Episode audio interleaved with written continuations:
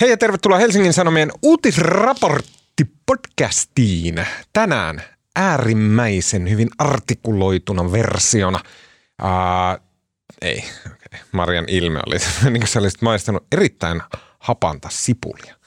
Tota, tänään on torstai, äh, 9. päivä joulukuuta vuonna 2021. Mun nimi on Tuomas Peltomäki ja kanssani täällä Helsingin Sanomien podcast Studioline studiossa Helsingissä, Suomessa, Euroopassa, maapallolla, Linnun radalla, Galaksiklusterissa, ei kun, eh, siihen loppu osaaminen, tota, ovat Helsingin Sanomien politiikan toimittaja Marko Junkkari. Hei Marko.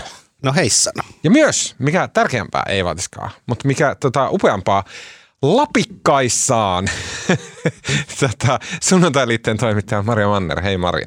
Hei Tuomas ja Mitäs- Marko. Mitäs teille kuuluu? No, hyvähän meille. No niin. Sano. Sanomassa, että mua häiritsee vähän noin sun ratkenneet housut ja punaiset kalsarit, jotka vilkkuu sieltä, mutta mä koitan olla kiinnittämättä siihen huomiota. Tota, mulla on siis ähm, ehkä pahoitteluna livestreamin katsojille, mulla on siis ratkennut mun haaraväli ja sieltä näkyy hyvin epämiellyttävällä tavalla mun äärettömän kirkkaan punaiset pikkarit. Okei, tämän viikon podcastissa keskustellaan, äh, ensimmäisenä keskustellaan, toisin kuin käsittämättömästi kaikissa muissa Suomen medioissa, Kankaanpään natsiterrori-iskusta. Kyllä, Suomessa paljastui tällä viikolla natsien Viime viikolla. suunnittelema, ant, ei kun, ant, joo, viime perjantaina, äh, natsien suunnittelema terrori-isku, joka tällä ääneen sanottuna on jotenkin absurdin kuulosta, käsittämättömän absurdin, äh, uskomattoman kuulosta. Ja vasta uusi natsiterrori-iskun jälkeen pohdimme pääministeri jälleen kerran toisin kuin kaikki muut mediat Suomessa. Meidän arvoastekoissa tämä natsien suunnittelema terrori-isku on vakavampi asia kuin keskustelu pääministeri Sanna Marinin bilettämisestä – Äh, Keskustellaan siitä kirjoitetusta uutisoinnista, äh, valtioneuvoston koronaturvallisuusprotokollista ja äh, niistä häkellyttävän monista eri perspektiiveistä, jotka tämän sinänsä aika heppoisen aiheen ympärille onnistuttiin ponnistamaan. Äh, Ehkä meillä löytyy semmoista viisautta, mikä on välistä tuntunut, että se on tässä uutisoinnin kiimassa päässyt äh, tota, mm, unohtumaan. Ja vielä puhumme kollegamme Heikki Aittokosken kylmäävästä, ahdistavasta, hirveästä artikkelista, joka kuvasi sitä, miten niin kutsutteen taistolaisten kommari-iskä Taisto Sinisalo vaatia sai läpi 1970-luvulla sen, että suomalaisten koulujen maantiedon oppikirjoista poistettiin laajoja pätkiä, joiden Sinisalo arvosteli olevan kriittisiä Neuvostoliittoa kohtaan, kuten että Viro olisi miehitetty. Ähm, tota, samaan aikaan muualla julkaistiin kirjailija Jarkko Tontin haastattelu, jonka kirjoitti siis myös meidän toimittajamme Anna-Mari Sipilä. Ja tässä Tontti oli vähän niin kuin sitä mieltä, että voketus on morfautunut tämmöiseksi ajatuspoliisismiksi. Äh, tota, onko näin? Onko Suomi uuden Neuvostoliiton edessä polvillaan valmiina ottamaan suuhunsa kapulan ja ajatuksiinsa tota, lokerot? Lopuksi vielä hyviä keskustelun aiheita pitkien epämukavien hiljaisuuksien varalle. Mä haluan ennakkomainostaa, että mun suositus on erittäin hyvä, mutta pitkä ja myös mahdollisesti tosi tylsä. mutta mä toivon, että kaikki kuuntelee sitä.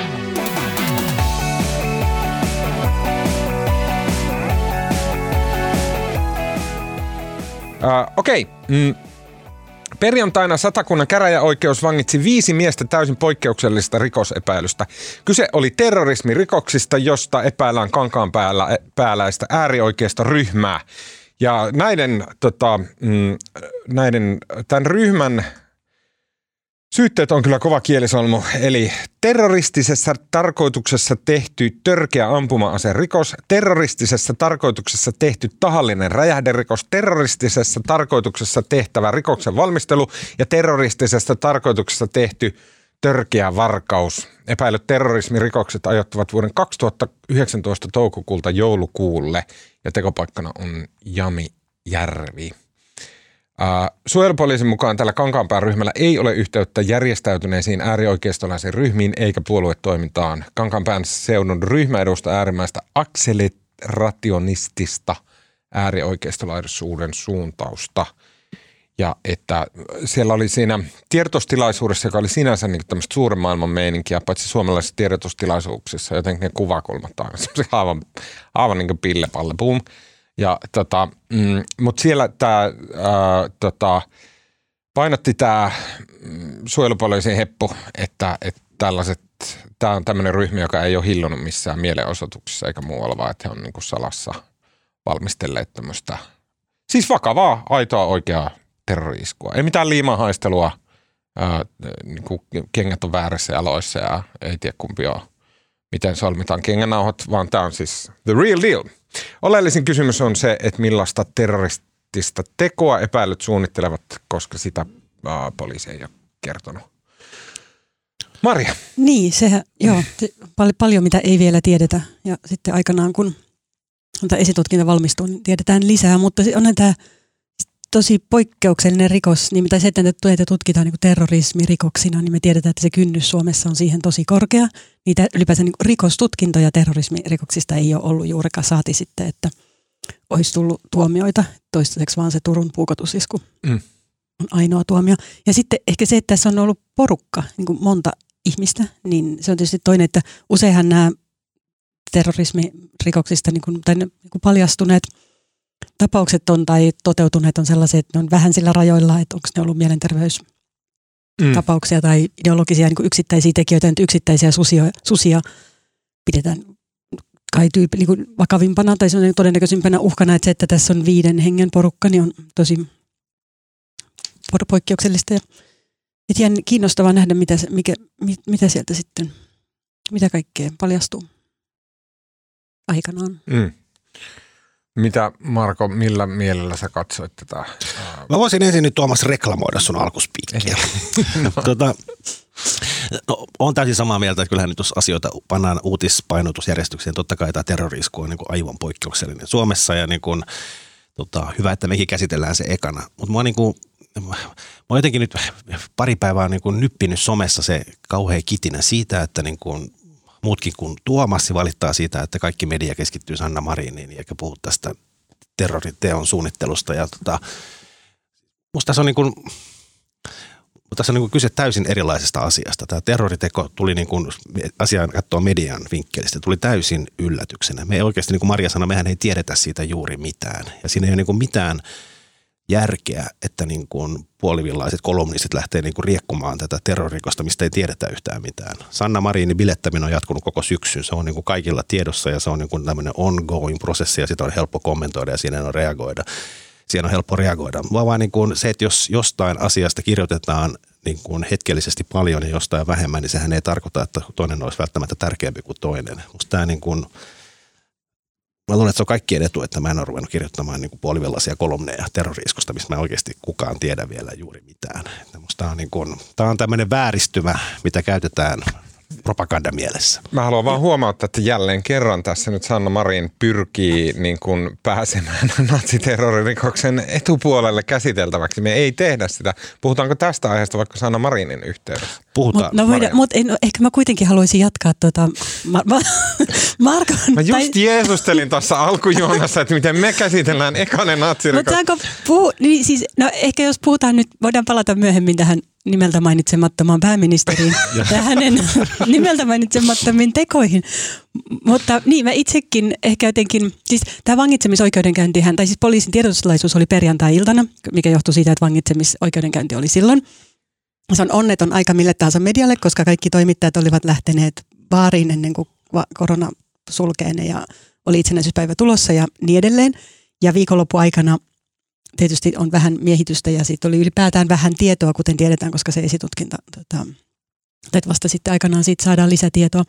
Silti, en, näitä ei ehkä pitäisi vertailla, ne tuli sattumalta samana viikonloppuna nämä asiat, mutta silti mä ajattelin, että tai niin. Ja tietysti, siis totta kai nämä, tämän tyyppiset jutut, juttujen tekeminen vaatii aikaa, että se, että seuraavan päivänä, ei mäkään kaivannut puolivillaisia kolumneja, mutta ehkä mä vähän alkuviikosta ihmettelin, että miten ohuella käsittelyllä se kuitenkin oli mennyt. Ja ehkä se, mikä siitä puuttu mediakäsittelyssä, no kaikki mediat lähti kankaan päähän ja haastattelemaan naapureita ja kyläkauppiaita ja niin edelleen. Se oli niin tietysti tärkeä mennä ja se oli ilmiselvä askel.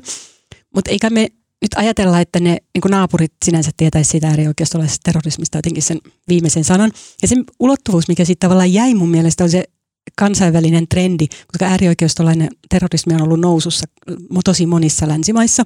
Saksassa se, ne iskut on ollut yleisempiä kuin islamistiset iskut viimeisen kymmenen vuoden aikana, jos oikein muistan. Ehkä sen laajemman jotenkin laajempi käsittely ja se kansainvälinen Kyllä. ulottuvuus puuttui mun mielestä. Ja se oli musta ongelmallisempaa kuin se, että puolivillaiset kolme. Tuosta mä oon samaa mieltä. Ja, ja, mä myös tiedän, tiedän ja uskon ja on varma, että tämän maan nyt tutkivat journalistit on tavallaan penkomaista keissiä. Se KV-aspekti on niin kuin tavallaan, sehän on tavallaan helpommin tehtävissä. Mutta se, että lähdetään nyt selvittämään, kun tämä tuli kumminkin täysin puskista. Meillä ei tästä ei ollut kellään, niin kuin, tästä ei ole mitään ennakkotietoja, mm. tästä ei ole mitään niin kuin, koko tämä suuntaus, mikä akselee, mikä akselee. Akselerationismi. Niin. Ei kukaan edes ikinä kuullut sitä. Niin tavallaan se tavallaan selvittämisen määrä on aika iso ja mä oon nyt ihan varma, että tästä vielä kuullaan syventäviä ja selventäviä tutkivia juttuja lähiaikoina. No, se on täysin ymmärrettävää, että ei synny parispäivässä. Niin, mutta siis mun mielestä siis akselerationismi, niin ei se nyt niin vaikeaa ole sitä se vähän googlailla, että mistä on kyse ja kirjoitella Ei, mutta juttua. mä puhun tästä kyseisestä keissistä ja Suomen, Suomen tapauksesta, niin sen kaivaminen ei Kyllä, mutta mä väitän myös, että ää, niin kun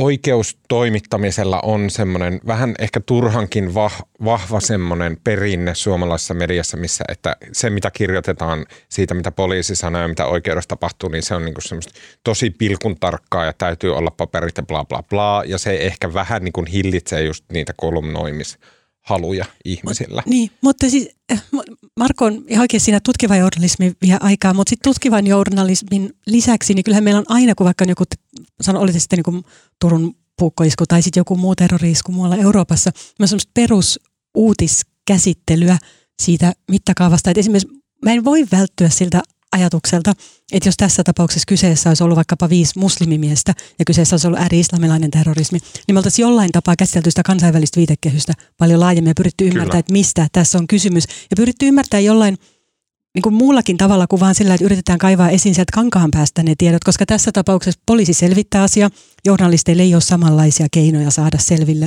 tutkinnasta asioita, että välttämättä ei niin kuin mielekästä yrittää Tavallaan se on, niin kuin, se, se on vähän niin kuin nurinkurinen, että sinänsä se, että, että niin kuin pidättäydytään ja äh, niin kuin tutkitaan spesifisti se, mitä on tapahtunut, mm. niin se on se, mitä periaatteessa voisi ajatella, että tehdään myös silloin, kun tekijä on vaikka muslimi. Mm.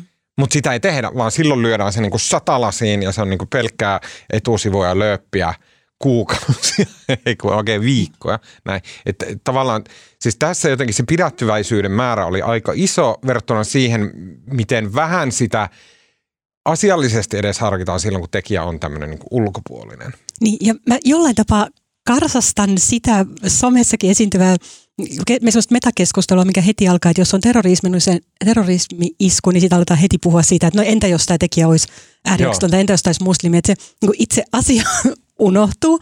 Ja siltikin etkö mä sä, itse, sä just tehnyt niin? mä yritän puolustautua tässä va, anteeksi valmiiksi, mutta mä silti niin kun, en voi välttyä, kun te sanoin siltä ajatukselta, että jotenkin tässä tapauksessa meidän on kuitenkin helpompi olla, tai taipua ajattelemaan, että täällä on joku marginaalinen porukka jostain niin kuin tuppukylästä, mm. niin kuin syrjäytyneitä hoopoja, hoopoliseksi sana, mitä joku käytti. Oliko noin? Twitter, joo. Siis ajatteliko sä noin? En mä ajatellut, että meidän on helpompi ajatella, niin. kun silloin kun kyseessä on vaikkapa islamistinen terrorismi, meidän on helpompi mm. ikään kuin ajatella sitä jotenkin uhkana yhteiskunnalle, kun terrorismin yksi voimahan on siinä, niin siinä pelotevaikutuksessa, että se luo uhkaa mm. ja pelkoa. Ja se uutisoinnin volyymi tässä tapauksessa, niin musta vaan tuntuu kielivän siitä, että siinä ei, niin kuin, se ei ehkä herättänyt sit samanlaista niin ajatusta, että se on jotenkin niin yhteiskuntajärjestykselle. Mun mielestä tässä Kankaanpään tapauksessa oli nimenomaan se, tai siis mulle henkilökohtaisesti oli just toi, mitä sä sanoit, mm. Maria, toi, niin kuin, toi, toi, toi on se mun, jos ikinä puhutaan uusnatseista, mm. niin mä aiemminkin tässä podcastissa sanon, mun mielestä se on niin kuin lähtökohtaisesti humoristinen ajatus. Mun mielestä, niin kuin, uusnatsismi on, selle, se on semmoista niin kuin, Pekka Siitoin, että ne on niinku impannut silloin, kun ne on ollut ysiluokalla, että niiden aivot on ihan pilalla. Mutta johtuuko toi siitä, että se ei kohdistu suhun? Niin kuin ei, ei, ei, ei. vaan se jotenkin, mun mielestä mielikuva ihmisestä, joka niinku on uusnatsi, että se on jotenkin niin tyhmä, että se ei voi olla uhka kellekään kuin ehkä omien oviensa karmeelle, kun se osaa kävellä ovesta ulos. Ja sitten tässä Kankaanpään tapauksessa taas mun mielestä se, niin kuin se, se, se, se niskakarvat pystyyn nostava vaikutus on se, että selvästi tässä ei ollut kyse semmoista liimanhaistelijaa ääliöistä, Ei todellakaan. vaan että tämä oli sitä niin kuin ihan aitoa, oikeaa, väkivaltaista terrorismia, jossa pyritään listimään porukkaa, tappamaan, aiheuttamaan kauhua ja se on suunnitelmallista.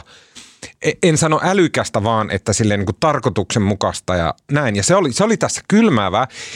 Mä ymmärtäisin sen tavallaan sen, niin kuin, sen hiljaisuuden, jos tämä olisi semmoista liimahaistelun-natsismia.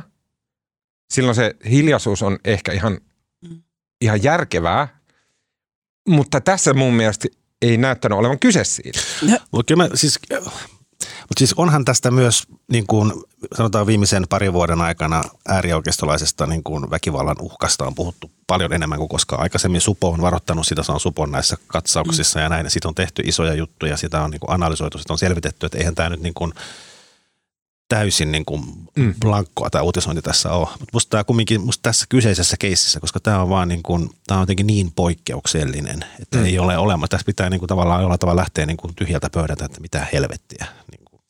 Joo, ja enkä nyt halua antaa, no, ei voi sanoa, etteikö tätä olisi käsitelty. Kyllähän tästä on Totta tehty kai on, hyviä on, juttuja ja lähetyksiä eri medioissa, että ei se nyt, me nyt ihan osta sitäkään, että korvia huumaava hiljaisuus, että kyllä niitä juttuja löytää, jos on kiinnostunut. Kyllä.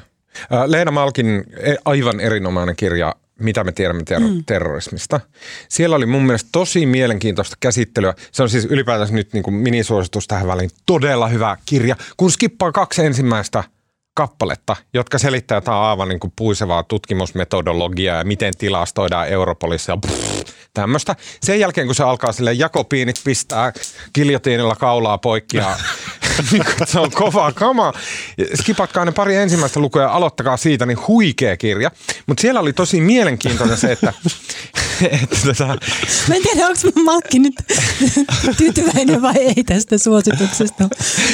niin, niin siellä oli kiinnostavaa se, että äh, niin kun meidän terrorismikeskustelussa vasemmistoterrorismi on tosi, niin kun terrorismissa vasemmistoterrorismilla sillä on paljon isompi asema kuin oikeasta terrorismilla ja sitten islamilaisella terrorismilla vasta onkin. Mutta se osittain johtuu siitä, että siellä tilastoinnissa monesti äh, natsiterrorismi tai oikeistoterrorismi, sitä ei luokitella terrorismiksi, koska se ei usein kohdistu valtioon, vaan se kohdistuu esimerkiksi just johonkin maahanmuuttajiin tai tämmöisiin, niin sitten se, se tavallaan luokitellaan rikokseksi, ehkä viharikokseksi näin, mutta ei terrorismiksi, koska se ei kohdistu valtioon. Mutta sen sijaan tässähän tämä nimenomaan tämä akselerationismi tavallaan on se, mikä nostaa tämän terrorismiksi, koska se kohdistuu valtioon ja sillä pyritään äh, saattamaan valtio sekasorron tilaan ja sillä pyritään nimenomaan saava, saamaan niin tämä hall, hallin, hallintavaltaa pitävä Joo, faktio ja täyden, täydennyksenä jostain, onhan näitä taustajuttuja myös tästä teemasta ollut myös Hesarissa, mutta siis muistan lukeneeni just tästä Hesarin jutusta, että se myöskin, että se heidän suunnittelemansa väkivalta ei mitenkään välttämättä kohdistu niin kuin ulkomaalaisiin tai muun rotuisiin, vaan se voi ihan yhtä hyvin kohdistua niin kuin täysin kantasuomalaiseen naapuriin, koska se tavallaan ajatuksen, ajatuksellisesti oikeutuksena on se, että pitää vain aiheuttaa kaos. Kyllä. Uh, tota, puhutaanko tästä akselerationismista? Niin se on jännä ajatus. Eikö se siis marksilaisiltakin tuttu ainakin joiltakin Siis siis se- se... ajatus, että kiihdytetään. Eikö Joo. ole tämmöinen anarki, anarkismiin liittyvä niin kuin Siis- keskeinen ajatus, että aiheutetaan kaos ja sitten pannaan palikat uuteen Kyllä. Se, se on tavallaan se, se niin kuin idea siellä pohjalla on se, että poliittinen järjestelmä ei, tu, ei riitä. Se ei tule koskaan toteuttaa niitä pää, päämääriä, mitä esimerkiksi näillä etnonationalisteilla on. Joten se päämäärä saavutetaan ainoastaan ajamalla se poliittinen järjestelmä maahan ja se, miten se ajetaan maahan, on ajamalla se täyteen kaaukseen, ajamalla ihmiset toistensa kurkkuun kiinni ja se, miten se saadaan aikaan, on äärimmäisellä väkivallalla, eli terrorismilla. Se on siis tavallaan ihan normaali natsismi ja niin kuin, siinä ei ole mitään ihmeellistä, että samalla tavalla juutalaisia ne vihaa kuin kaikki muutkin natsit. Et, et se, se, semmoista sisällöllistä lisää siellä jo, vaan se on niin kuin se metodologia, että miten tämä saadaan aikaan, tämä mm. valkoinen etnonationalistinen valtio, ja se saadaan aikaan terrorismilla. Niin. Luitteko te sen akselerationismin historian, sen aatteen historian? Se oli ihan pökerryttävän kummallinen. No. Se oli aivan omituista kamaa. Se on tota, se kehitettiin 1990-luvulla mm, Warwickin yliopistossa Englannissa tällaisessa hyvin ysärissä teknoutopia hengessä. Se oli tämmöinen tyyppi kuin äh, Nick Land, joka äh, työskenteli tämmöisessä äh, Warwickin yliopiston Cybernetic Culture Research Unit. Ja ne kirjoitteli siellä semmoisia todella huuruisia akateemisia artikkeleita, jossa, jotka oli tämmöisiä niin kapitalistis-teknokriittisiä, että okei, että nyt kun on tullut tämä internet, niin kohta me ollaan kaikki virtuaalitodellisuuksissa ja sitten kaikki on kyberiä ja kaikkea tällaista. Se on niin super tämmöistä ysärimeininkiä. Ja sitten ne kirjoitti tälle, että, niinku, että se niinku internet ja tämä kyber ja kapitalismi, että ne niinku kiihdyttää toisia ja me ollaan niinku matkalla kohti tämmöistä, niinku akseleroidaan kohti tämmöistä niinku kyberutopiaa tai jotain tällaista. Ja sitten Uh, no ja siis ne, ne oli, mä en, mä en sano, että ne ei ollut vakavasti otettavia, mutta ne oli todella huuruisia ne artikkelit, mitä ne siellä tehtaili. Sitten tämä Cybernetic Culture Research Unit ja tämä Nick Land, joka veti sitä, niin ne niin kuin jotenkin irtos tästä Warwickin yliopistosta ja ne vuokras itselleen mö- mökin metsästä. Mökin, jonka entinen omistaja oli semmoinen Alistair Crowley niminen todella kuuluisa englantilainen satanisti. Ja tota, sitten ne meni sinne mökkiin ja ne veti siellä speedia ja kirjoitti kirjoitteli lisää näitä kaikkia tämmöisiä niin, niin kuin akselerationismin juttuja. Ja kunnes totta kai äh, se Nick Land on myöhemmin sanonut itse, että, että, hän, että hän veti niin paljon amfetamiinia siellä, että hänestä tuli ihan sekopää, että hän meni aivan raiteeltaan. Tämä Nick Land lähti sen jälkeen, äh, kun se niin kuin CCRU, se Cybernetic Culture Research Unit, niin se meni ihan niin kuin siellä mökissä sekavaksi ja niin kuin, se niin kuin hautautui omaan mahdottomuuteensa. Tämä Nick Land häipyi Kiinaan, jossa hän löysi tämmöisen, niin kuin, äh, tämmöisen äh, ihailun tämmöisiä vahvoja miehiä kohtaan, niin kuin Kiinan Deng Xiaopingia ja tämmöisiä näin. Ja, niin kuin, siellä hän sitten niin jatkokehitteli tätä akseleter- tai siis tätä, tätä, niin kuin, äh, tätä ideologiaa, jota hän oli Varvikin yliopistossa ollut kehittelemässä. Ja hän kirjoitti tämmöisen hyvin kuuluisan äh, tota, pääopuksen siellä äh, nimeltä The Dark Enlightenment. Ja tämän niin kuin, uuden äh, ajatussuunnan hän risti neo-reactionaryksi ja tämä oli hyvin online, niin kuin se tapahtui jo verkossa sillä, että niin kuin siellä tätä uusreaktionismia sille wow, wow, wow. Ja sitten se oli tämä uusreaktionismi, tuli about samoihin aikoihin ja se rupesi pikkuhiljaa, se törmäs verkossa Trumpin alt-rightiin. Ja siellä sitten tästä uusreaktionismista, jolla on tämmöinen hyvin omituinen, huuruinen historia jossain niin kuin mökissä, saatanan palvo, niin kuin tämmöistä näin, niin sieltä se akselerationismi – hyppäs sinne alt-rightiin ja tänne uusnatsimeininkkeihin. Mä, nyt pitää kyllä vinkata tuolle kotimaan uutispäällikölle, että Tuomas tekee tota, nyt sen taustattava jutut huomiseen lehteen, eikö niin? niin joo. Saira, sairaan kiinnostavaa. Mutta mut siis eikö toi koko ajatus siitä, että tavallaan kiihdytetään ikään kuin kun järjestelmän ristiriitoja teki sitä vallankumousprosessia, niin on peräisin jo jostain ehkä Marksin kirjoituksistakin. Marksin, siis, tai tarkoittaa, että niin kuin ihmiset, vaikkapa marksilaiset, jotka ajattelee, että tai toivoo sitä, että kapitalismin ristiriidat niin kärjistyisi, koska he, kun se johtaa sitten nopeammin mm. uuteen yhteiskuntaan. Joo, täällä oli myös marksistilainen niin kuin haaransa tällä, tällä mutta se on siis tästä Nick Landin ajatuksesta mm. peräisin. Se haarautui niin kuin, äh, myös vasem, vasemmalle, ei pelkästään oikealle, mutta mä en lukenut sitä pätkää. Mä luin vaan tämän oikeasta. No niin, mutta kaikki somekriitikot nyt odottakaa innoissaan Tuomakselta tulee syventävää juttua. Ei saa luvailla. Mutta eikö, mut eikö, mitä Tuomas äsken sanoikin, mutta eikö se niinku keskeinen pointti tässä on se, että tavallaan se määrä, tavoite, määränpää on se tavallaan natsivaltio, mm. natsis, natsistinen yhteiskunta. Ja sinänsä tämä on niinku ihan samaa natsi, äärioikeista natsimeininkiä kuin kaikki muutkin natsit. Niin. Tässä poikkeaa vaan nämä keinot, ja nämä keinot on tavallaan äärimmäistä, mutta heillä on niin tavallaan ihan samanlainen yhteiskunta lainausmerkeissä utopia kuin muillakin natseilla. Just näin, kyllä. Uh, mä, uh, mu, mua niin jotenkin heti ekana tuli mieleen, kun kuuli ja vähän niin kuin, että okei, mikä tämä Aksele ja näin bla bla bla, niin mun mielestä muistutti isisiä. Tuliko teillä semmoinen mieleyhtymä? Mun mielestä se oli niin heti, että ihan niin kuin olisi kuunnellut jonkun isis-heppujen – juttua siitä, että miten pitää jihadin kautta syntyä kalifaatti. Mun mielestä se kuulosti ihan tismalleen samalta. Nehän näyttikin ihan tismalleen samalta, kun niillä oli ihan huput se päässä. Kuva, no, se, niin. Kieltämättä sitä kuvasta ja se joku poseerasi siinä veitsen kanssa, niin siitä mulle heräsi kyllä joo mieleyhtymä isisiin, mutta en noista opeista nyt osaa ihan niin. sanoa. En mäkään osaa sanoa, että jotenkin tuli vaan. Sanot silti. Uh, tota, mitä te olette, mun, mulla oli semmoinen ihana, ihana semmoinen etuoikeus, että mä luin nämä jutut suoraan äh, hs.fiistä ja yle.fiistä ja sitten mä menin nettiselaimella iltasanomat.fi ja luin sieltä ja siellä, että ai vautsi, että tämmöistä niinku kamalaa natsiterrorismia on tullut. Ja luin sitten juttuja ja tälleen näin. Ja vasta kahden päivän päästä mä kävin katsoa, että no mitäkään Twitterissä sanotaan tästä – ja siellä tietenkin ihmiset oli aivan täysillä toistensa kurkussa kiinni. Ja se jotenkin, se oli kiva huomata, miten eri perspektiivi siellä oli käynnissä kuin se, että mihin itse lueskelemalla vähän juttuja oli päätynyt. Mulla on jotenkin tullut mielenkään, että tämä on, niin kuin, että tämä on jotenkin persujen vika – eikä mulla myöskään tullut mieleen, että no mut entä jos, että et, et, tota, onhan vasemmistolaistakin terrorismi. Niin kuin kaikki semmoiset. Ja sitten kun näki, että Twitterissä se on pyörinyt vaan näissä mehuissa monta päivää, niin oli jotenkin silleen, että ah lujan kiitos mä en.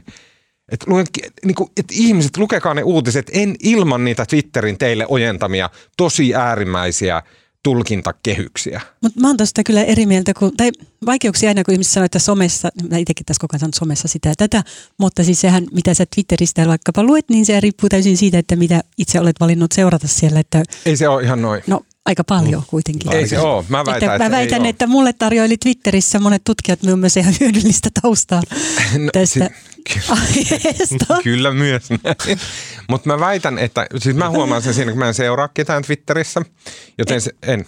Miksi Nolla. Just sen takia, että mulle ei tuu mitään. Jos mä haluan katsoa, että mitä ihmiset sanoo, niin mun täytyy sille tehdä hakuja sinne, käy katsoa, että mitä joku tyyppi on sanonut ja näin. Ja, ja, ja se on tosi... Sä voisit kyllä ruveta seuraamaan mua ja Mariaa.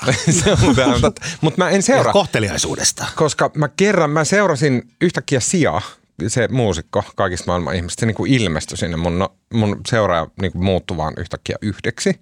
Se johtuu siitä, että mä olin ennen seurannut Sijaa. Sitten Sija oli lopettanut Twitter-tilinsä ja sitten mä olin laittanut nollaan, mutta koska hän oli lopettanut sen tilinsä, niin mä en ollut voinut unfollowata häntä. Ja sitten kun hän palautti tämän Twitter-tilinsä, niin se palasi mullekin. Joka tapauksessa mä silloin huomasin, että kunhan mä vaan seurasin edes yhtä tyyppiä, niin sitten Twitter alkoi suosittelee mulle, että okei, että sieltä on tullut yksi twiitti, mutta sen alla oli sitten 40 suositusta, että oletko huomannut nämä twiitit. Ja ne oli semmoista tosi äärimmäisen jakavaa, semmoista niinku super antagonisoivaa, semmoista niinku raivostuttavaa kulttuurisotaa sekoilua. Eli se on, niin mä väitän, että jos sä seuraat edes yhtä, niin Twitterin algoritmit mm. nimenomaan tarjoilee sulle, että hei, oletko nähnyt tämän tweetin, joka saa välittömästi sun veren kiehumaan ja sut ajattelemaan, että kaikki ihmiset Suomessa on idiootteja ja ne pitäisi poistaa tästä maasta. Näin. Uh, tota, mulla oli joku vielä viimeinen kysymys, mutta mä unohdin. Oliko teillä jotain sanottavaa vielä natsiterrorismi asiasta? Niin sano vielä Tuomas, kun sä oot nyt selvästi, sä oot tehnyt taustatöitä ennen lähetystä, mikä on todella siistiä. Mutta siis kaikissa näissä jutuissa, mitä tässä nyt on lukenut suomalaisesta mediasta, niin on toisteltu, miten niin kuin täysin marginaalinen porukka tämä on. Niin Oletko samaa mieltä? Onko tämä niin kuin tämmöinen niin marginaali marginaalissa niin kuin tuolla tietoverkoissa? Uh, mä en osaa sanoa tästä kankaanpään porukasta. Sen mä tiedän, että akselerationismi on... No niitä mä tarkoitin. Se on Amerikassa, se on, se on, se on niin kuin syrjäyttämässä sen, mikä oli ennen alt-right. Ja alt-righthan oli ihan valtavirtaa. Akselerationismi on se, mikä on kaikista vaarallisimmilla uusnatsjengeillä Amerikassa. Tämmöinen kuin Atomwaffen Division – joka on siis terroriorganisaatio Amerikassa, nimenomaan tämmöinen uusnatsiterrori, jotka on siis tappanut porukkaa. Näin. Ne on näitä, ja sieltä se tulee. Ja se, niiden meemeistä ja niiden niin esteettisestä olemuksesta netissä ja ne kopioidaan tänne. Et mun mielestä se ei ole marginaalin marginaalia, vaan se on tätä niin kuin vaaral, vaarallisinta valtavirtaa. Niin. joku, en tiedä, ehkä on Suomessakin näitä asiantuntijoita, pitää kysyä heiltä. Olla Silvernoista ja ketä muuta. Onhan näitä nyt. Leena Malkki nyt varmaan. Niin siis tietysti marginaalisia porukoita, niin kuin, jos miettii ilmiön yleisyyttä, mutta tota, niin, mä viittasin siihen, että ei nähdä niin kuin ikään kuin uhkana yhteiskunnalle, niin jo ei varmaan terrorismia ole syytä Suomessa nähdä niin kuin sinänsä uhkana, kuin laajana uhkana yhteiskuntajärjestykselle, mutta, mutta niin, kuin, niin sano. ajatus kesken? Mä, joo, ei vaan tosta. Sano niin. vaan loppuun, koska mä haluan jatkaa tuohon, mitä sä olit sanomassa. Ei, ei ole syytä nähdä laajana. Niin, tai siis, että et eihän niitä nyt ole niin kuin onneksi tapahtunut täälläkään kun pitkää aikaa ja niin kuin todennäköisyys joutua sellaisen kohteeksi on edelleen edelleenkin niin kuin vaikkapa Suomessa ja monessa muussakin maassa niin kuin hyvin pieni länsimaissa, mutta jos nyt miettii, että minkä, tyyppiset, tota, minkä tyyppinen liikehdintä sitten muodostaa niin kuin terrorismin uhan, niin on tuo äärioikeisto nyt ilmeisesti siinä nousussa kaikkialla. Kyllä. Mä haluan vielä viimeinen pointti sanoa tähän, että mun mielestä kylmäävää oli se, että tämän akselerationismin ja ilmeisesti myös näiden kankaanpään heppojen, heppo on ehkä vähän liian niin kuin lempeä sana, idioottien, äh, niin se, miten ne pyrkii saamaan aikaan omat tarkoitusperänsä on nimenomaan se, että ne juo, äh, luo jakolinjaa yhteiskuntaan tämän terrorin avulla. Se, että me, niin kuin, me nimenomaan tartutaan toistemme tukkiin kiinni ja ruvetaan tappeleen ja, ja niin kuin epäileen toisiamme ja niin kuin, että se murenee se koheesio yhteiskunnassa. Mua kylmä se, että tällä viikolla ää, toi meidän toimittaja Jarmo Huhtanen oli hankkinut käsiinsä tämmöisen turvallisuuskomitean, joka on siis puolustusministeriön alainen tämmöinen, ää, miten se sanoisi, tämmöinen no, komitea niin, jonka tehtävä on kartottaa Suomen kohdistuvia uhkia, niin tämä turvallisuuskomitea oli tehnyt taustaselvityksen näistä hybridihyökkäyksistä ja Suomen lainsäädännön kyvystä vastata niihin ja että mikä on Suomen lainsäädännöllinen tilanne esimerkiksi tämmöisiä rajaselkkauksia varten. Ja siellä tämän turvallisuuskomitean raportissa sanottiin, että he uskoo, että tämän hybridioperoinnin yksi keskeisiä, muistaakseni siellä sanottiin, että yksi keskeisiä, mitä sillä haetaan, on nimenomaan jakolinjojen luominen yhteiskuntiin. Eli että siis jotenkin vaan kylmäävää, että se, mitä me nähdään omilla silmillä päivittäin Twitterissä, somessa, se niin kuin, se niin kuin vitun tyhmä tappelu, niin se on niin vaikuttava, että sekä ulkovaltiot Venäjää myöten, että – terroriorganisaatiot käyttää sitä hyväkseen. Niin tossahan muuten se rinnastus, ISIS, nyt kun viittasit aikaisemmin ISISiin, niin tulee mieleen, että ISIShän nimenomaan pyrkii sen kaltaiset organisaatiot, järjestöt jotenkin, tai liikkeet siis ruokkimaan sitä ajatusta ja hyödyntämään sitä ajatusta esimerkiksi, että niin kuin muslimit ei voi tai jotenkin heille ei ole tilaa lännessä, niin. että heitä kohdellaan. Siinä se on niin käänteisesti, että Kyllä. muslimeja sorsitaan ja syrjitään, niin kuin syrjitäänkin, mutta he pyrkii kun ottamaan siitä kaiken ilo irti ja voimistamaan sitä ajatusta. Et koska se niin kuin heidän kannaltaan niin kuin pahinta on sellaiset ikään kuin valtaviran muslimit, jotka elää ihan tyytyväisenä elämänsä vaikkapa lännessä. Just näin.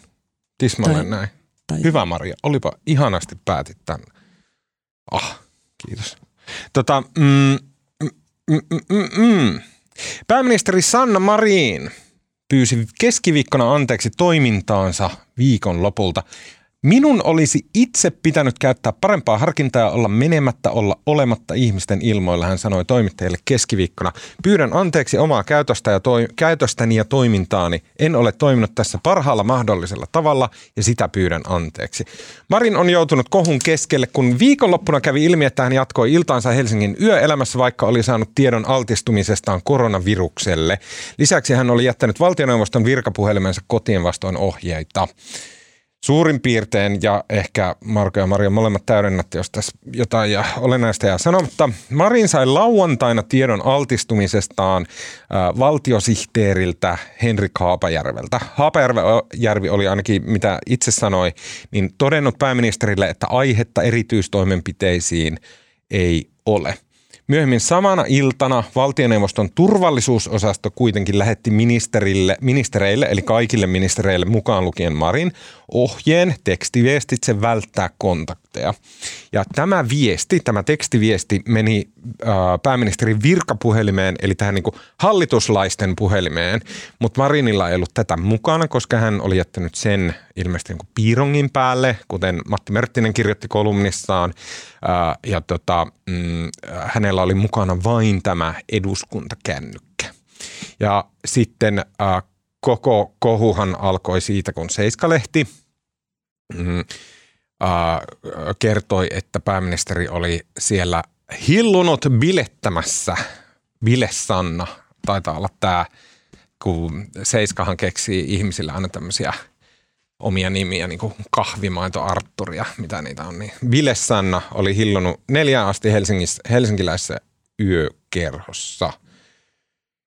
Siitä se sitten lähti tämä niin kuin ihan helvetinmoinen show. Marko Junkkari, sä oot käyttänyt koko elämässä Suomen poliittisen järjestelmän tota, eri kulmien analysointiin. No en, en kyllä ole, oon mä tehnyt muutakin. Me, tota, musta tämä on niinku, jotenkin tää on musta todella kiinnostava keissi. Siis mistä päästä nyt lähtisi? No musta niin kun, jos tämä lähtee niin median, mediavinkkelistä, niin musta tässä oli niin kuin jotenkin hassuahan tässä oli se, että tämä keskustelu mediassa meni hyvin nopeasti tämmöiseen niin kuin, onko sääntöjä noudatettu ja niin kuin, saako kännykkä olla, valtioneuvoston kännykkä olla himassa vai ei. Ja niin kuin, Tuomas ihan oikein ton, tavallaan tuon tapahtumaketjun selosti, mutta sitähän tässä nyt on niin kuin kolme päivää sitten selitettiin. Ja ehkä se olennainen kysymys on niin kuin se, että jos valtiosihteeri Haapajärvi soittaa kello 19.20 pääministerille ravintolaan ja sanoo, että kertoo Haaviston tartunnasta ja sitten sanoo, että ei aiheuta niin kuin tavallaan toimenpiteitä, jonka jälkeen kello 40 minuuttia myöhemmin kello 20 tulee tekstiviesti, joka tulee myös siis Haapajärvelle. Niin kyllähän niin kuin maalaisjärjellä voisi ajatella, että niin kuin, jos olen juuri antanut omalle esimiehelleni ohjeet, jotka 40 minuuttia myöhemmin niin kuin selviää, että ne on väärät, niin, niin kyllä mä nyt olettaisin, että ihan oman takapuolensa suojatakseen se soittaisi sitten niin kuin uudestaan, että huomasit sä, että tuli uudet ohjeet, mä sanoin äsken väärin. Ja, mutta tuosta ei nyt ei ihan jotenkin täsmää edelleenkään, mutta musta sille ei ole niin kuin, musta se, mä en tiedä, onko se nyt niin kauhean olennaista. Musta tämä, tämä on ollut tosi väsyttävää tämä nämä jutut siitä, että mikä on 26. marraskuuta julkistettu valtioneuvoston, valtioneuvoston jäsenille tarkoitetun koronaohjeistuksen henki ja saako se puhelin olla himassa vai ei, koska musta se ei ole niin kuin, se ei ole, se ei ole musta tavallaan tässä se isoin pointti tai ison huolena. mun mielestä tämä niin kertoo kyllä, musta tämä mikä on aika isompi kysymys, että niin kuin mikä on meidän pääministerin niin arvostelukyky niin kuin ylipäätään. Ja musta niin kuin, mä sanon vielä loppuun se, että niin kuin, siis hyvin suuri osa suomalaisista, jos ne kuulee, että heidän työkaverinsa, jonka kanssa on edellisenä kahta päivää aikaisemmin ollut samassa tilassa, että hänellä on koronatartunta, niin kyllähän se niin kuin, ei se vaadi mitään ohjeistusta. Kyllä ihmiset lähtee niin kuin himaa. Ja sitten toinen, mikä minusta on niin kuin vielä ihmeellisempää, että niin kuin miksi, jos pääministeri, joka tietää, että hänen bailaaminen on niin kuin ollut tämmöinen, ärsyttää demareiden omaa eduskuntaryhmää ja se ärsyttää monia demariäänestäjiä ja näin, ja tota, Seiskalehti kertoo aina, kun se käy Siltasen terassilla, niin miksi se lähtee sitten niin kuin lauantai iltana niin kuin Helsingin suurimpaan yökerhoon, missä on siis satoja ihmisiä ja kaikilla kännykkäkamerat, niin kuin, kyllähän on, sehän on ihan sellainen haista vittu liike, että on tasan tarkkaan tiennyt, että on Seiskassa samana iltana. Miksi ihmeessä? Mä en, niin kuin, mä en oikeasti ymmärrä. Niin toi muakin siinä jotenkin hämmästyttää. Jotenkin inhimillisesti katsoen on ihan super helppo ymmärtää se, että tulee sellaisia virhearvioita, että pitää, että näitä alti, varsinkin jos on ihminen, joka on koko ajan tavallaan tehnyt lähityötä, niin kuin vaikka siinä vaiheessa, kun itsekin, tai huomaat, että ihmiset elää tosi erilaisissa todellisuuksissa siinä, mutta kun jatkuvasti kuitenkin tulee altistusilmoituksia niille, niin helppo ajatella, että no ehkä se nyt ei ollut mitään, mä nyt meenkin jonnekin. Niin sen virhearvio voin jotenkin käsittää, tietysti pääministeriltä odottaisi enemmän harkintaa, mutta mun on vaikea hahmot, niin ymmärtää sitä, että kun Marinin biletys on ollut uutisoinnissa pitkin syksyä, niin ettei hän niin kuin jotenkin ajattelet, miltä tämä näyttää, tai eikö häntä kiinnosta, että miltä se näyttää sitä vasten. Niin kun se kuitenkin se liitetään siihen niin kaikki aikaisempiin. Ja kolmantena henkilökohtaisena mieltä, että mä en tajua, miten ihminen jaksaa olla pääministeri. Neljä. Pienen lapsen äiti. Ja aamuasti baarissa mä ajattelin, että jaksaisinpa mäkin. Mä en 20 vuoteen jaksanut olla yli kahta. Neljä asti baarissa. niin. Mutta Marko, mitä sä ajattelet? Mistä se kertoo? Miksi hän, eikö hän välitä? Vai eikö, tai eikö hänellä ole ympärillä ihmisiä, jotka sanoivat, että nyt himaan, tajut se, miltä tämä näyttää? Niin, toi on, mä luulen, että tämä nyt taas on ihan mutua, mutta siis must, mä luulen, että siis, siis onhan tämä Sanna Maria on tasan kaksi vuotta, kun hän aloitti pääministerinä, ja onhan tämä ollut ihan poikkeuksellisen raskas kaksi vuotta niin kuin hänelle ja myös kaikille suomalaisille ja kaikille maapalloihmisille, mutta se, että hän on niin kuin puolitoista vuotta väänsi koronaa ja hyvinkin onnistuneesti ja vaikka oli sähläystä siellä täällä, mutta niin kuin hyvinkin onnistuneesti. Ja sitten niin kuin lopputulos, mikä mä oletan, mitä hän niin kuin kokee, on se, että niin kuin sitten viime keväänä tulee niin kuin vittuilua sitä hänen aamiaisestaan. Mä luulen, että se aamiaiskohu on tässä niin jotenkin se kaiken avain. Ja hän nyt sitten jäi sen, mä luulen, että hän koki tämän, hän otti sen tosi raskaasti, sen mä tiedän, ja hän, mä luulen, että hän otti sen niin kuin henkilökohtaisena niin kuin, tavallaan loukkauksena siitä, kun mikä hän on uhrannut kaiken aikansa koronan hoitamiseen ja jättänyt perheen vähemmälle ja kaikkea muuta. Ja tulossa on se, että hän on, hän on niin kuin riepoteltavana näistä muutaman tonnin aamiaisista. Ja se jotenkin vaikutti. Ja sitten hän jäi kesälomalle ja palasi kesälomalta. Ja hän oli ihan niin kuin uusi ihminen. Ja musta tässä on niin kuin ihan samoja piirteitä kuin edellisessä pääministerissä Juha Sipilässä oli sen Ylegeitin jälkeen. Että sitten vaan tulee, tulee sellainen yleinen asenne, että niin kuin pitäkää tunkkinne ja niin kuin olen niin kuin marttyyri ja väärin ymmärretty ja kukaan ei näe minun suuruutta. Mä tässä on niin joku tämmöinen ihmeellinen – Mä musta, että se ei niinku piittaa. Niin, niin kuin siltä se mustakin vaikutti. Ja sitten vielä toinen asia, mikä mua niinku ehkä tässä myöskin riepoo, että musta siis, mikä Marin on sanonut ääneenkin ja Demarit viimeksi tänään äsken just luin Ilta-Sanomien jutun, missä oli haasteltu Demareiden kansanedustajia, jotka on niinku aivan jotenkin hämmentyneitä ja ihmeissä. Ja tänään Sanna Marin pääsee selittämään taas SDP-eduskuntaryhmälle tätä, mutta siis se pointti siitä, että jos Anna Marin on niin kuin ääneenkin sanonut, että hän haluaa niin kuin uudistaa pääministeriinstituutiota. Hän on 36-vuotias nuori nainen ja tavallaan uuden sukupolven pääministeri ja musta se on niin kuin erittäin siistiä ja kannatettavaa, että pääministeriinstituutiota uudistetaan ja pääministerilläkin on niin kuin oikeus viettää normaalia elämää ja näin, mutta onko tämä nyt se tapa uudistaa sitä, että se on kuin Tuure Boreliuksen kanssa siellä niin kuin yökerroskello 04, niin onko tämä nyt se niin kuin tavallaan... Ollut parempi, jos olisi ollut jotenkin vuorineuvosten kanssa jossain metsästysmajalla. No, en mä tiedä mitä, mutta onko tämä nyt tavallaan se, onko tämä niin kuin se, onko tämä se tapa, millä tämä instituutio uudistuu? No joo, eikö ihan sama, sama ajatus. Ja ehkä vielä se, että kun meillä on tilanteessa, jossa hallitus saattaa joutua määräämään lisää koronarajoituksen luultavasti tulossa, niin ettei hän tai hänen lähipiirinsä niin ajattelee, että mikä on hallituksen uskottavuus sen jälkeen kansalaisten silmissä, jos pääministeri lähtee viihteelle altistuttuaan koronatartunnalle. Tosin pakko myöntää, että ihmettelen tässä kyllä myös vähän keskustaa, etenkin Mika Lintilä, joka tuli niin kuin aivan yllättäen pääministerin avuksi, kun näytti jo siltä, että tämä kohu jatkuu ties kuinka monen hienoitahan, päivä. Hienoitahan siinä oli se, että Lintilä vielä silloin pari, vielä pari päivää sitten sanoi, että ei nyt ihan osunut pääministeri lankulle tämä Kyllä. operaatio, joka jälkeen selvisi, että hän on itse ollut missä sählymatsissa. Siis salibändin ottelussa. ja jossain ja Antti Kaikkonen oli keskusta nuorta jossain bailuissa. Niin, keskusta mm. sitten tuli Siinähän oli, musta Lintilä, Lintilä tuli se ehkä jo klassikoksi noussut sitaatti, missä hän... en kokenut olla. He olivat siis samassa valtioneuvoston vai missä EU-ministerivaliokunnan kokouksessa. Hän oli samassa huoneessa Pekka Haaviston kanssa. Hän sanoi, että en kokenut olevani samassa kokouksessa. Oikeasti. se oli niin epätodellinen lausunto, että jos ei katsota, että meillä on niin pääministeri, joka lähtee bilettämään altistuttua korvalle. Siinä tilanteessa se kun omikron leviää ja sitten Lintilä monen päivän jälkeen niin kuin vastaa kysymykset, miksi sä olit salibändiottelussa, että kun olit ollut Haaviston kanssa samassa koko, en kokenut sillä tavalla olleeni. Näin hän sanoi, joo. Wow. Joo, jännittävä. Ja oikeastihan me ei edes tiedä, mä en tiedä mitä noin itämisajat voi niin kuin vaikka omikronin tai tietääkö kukaan niitä ole, että oliko siinä niin kuin todellista riskiä edes olemassa, että Marin olisi sitä kauheasti ehtinyt levittää. Se on niin kuin yksi kysymys, mutta... Mulla on yksi niin kuin substantiivinen niin kuin asiapitoinen kysymys tai jotenkin semmoinen niin kinkelikonkeli, mikä tässä ei ole selvinnyt. Tai kun esitettiin tätä, että onko pääministeri, että et oli lähetetty tämä koronaohjeistus, päivitetty koronaohjeistus, jossa oli, että täytyy vapaaehtoisesti asettaa itsensä karanteeniin altistumisen jälkeen. Sitten mun mielestä se on jotenkin ytimessä siinä kysymyksessä, että ei varmaan kukaan oleta, että pääministeri ainakaan yksinään – tai ehkä jopa, että pääministeri pääasiallisesti yksinään vastaa omasta koronaturvallisuudestaan, vaan että pääministerin organisaatiossa, ehkä ministereiden organisaatiossa laajemmin, heidän turvallisuutensa on asetettu jonkun muun harteille. Tässä tapauksessa se on turvallisuusjohtaja, jonka nimi nyt ei ole mulla tässä, mutta turvallisuusjohtaja Kurvinen. Kurvinen, Ahti Kurvinen. Näin.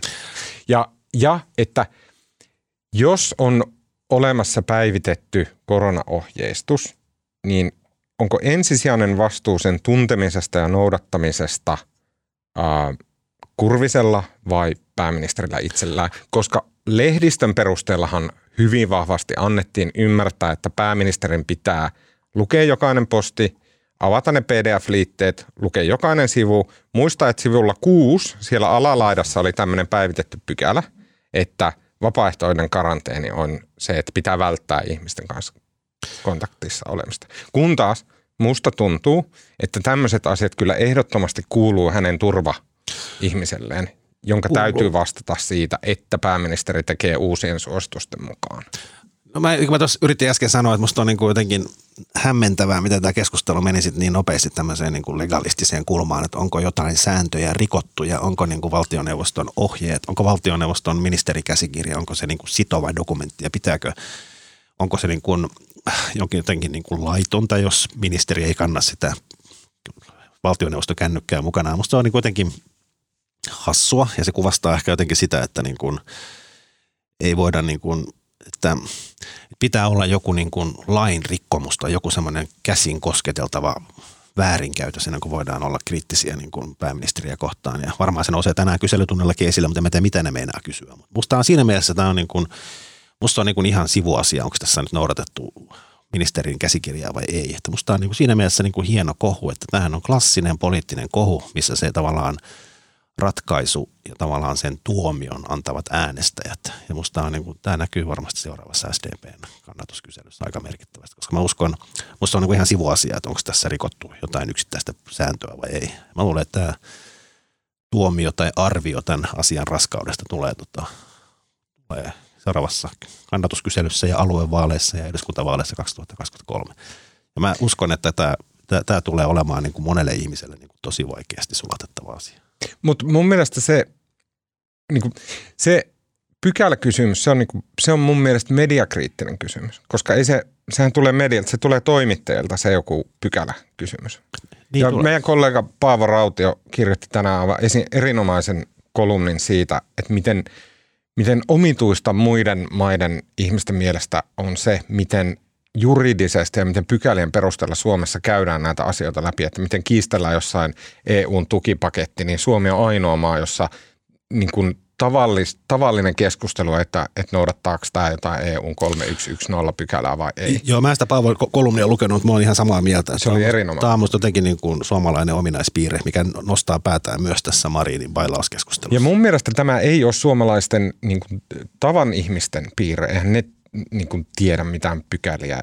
Niin kuin tosi harva seuraa tämän pykälän, vaan tämä on nimenomaan suomalaisen median e, erityisominaisuus. Että meillä tarrataan näihin pykäliin. Sama kuin meillä aina marssitetaan ne samat neljä saatana oikeusoppinutta sanomaan, että miksi poliitikot on tehnyt no, väärin. No, se on jotenkin se semmoinen, niin kuin, se on niin kuin, samahan oli siinä aamiaiskohussa, että siinähän niin kuin, jos meni kysymään keltä tahansa suomalaiselta, niin mä en usko, että kukaan täysin ymm- hyväksy sitä, että niin kuin valtio maksaa tämän perheen normaali aamiaiset ja jotkut lämpimät lounaatkin.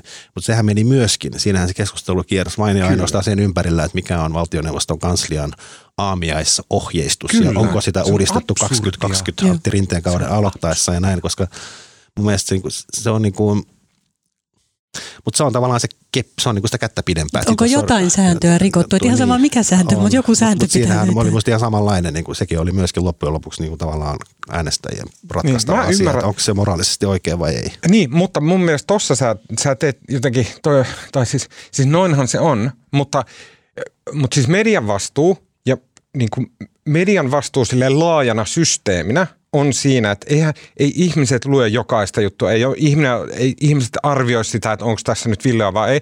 Ne vaan muistaa että niin, että se oli jotain, että se oli bailaamassa jossain ja sitten siitä oli, se, oli, se vissiin niin kuin, että siitä oli viikkojen mylläkkä, että se oli jotain tosi vakavaa ja sitten sit ne on silleen, että, no, että VMP, pääministerin vaihtoon. Ja sitten että niin kuin median vastuu tulee siinä, että, että mit, mikä on se volyymi.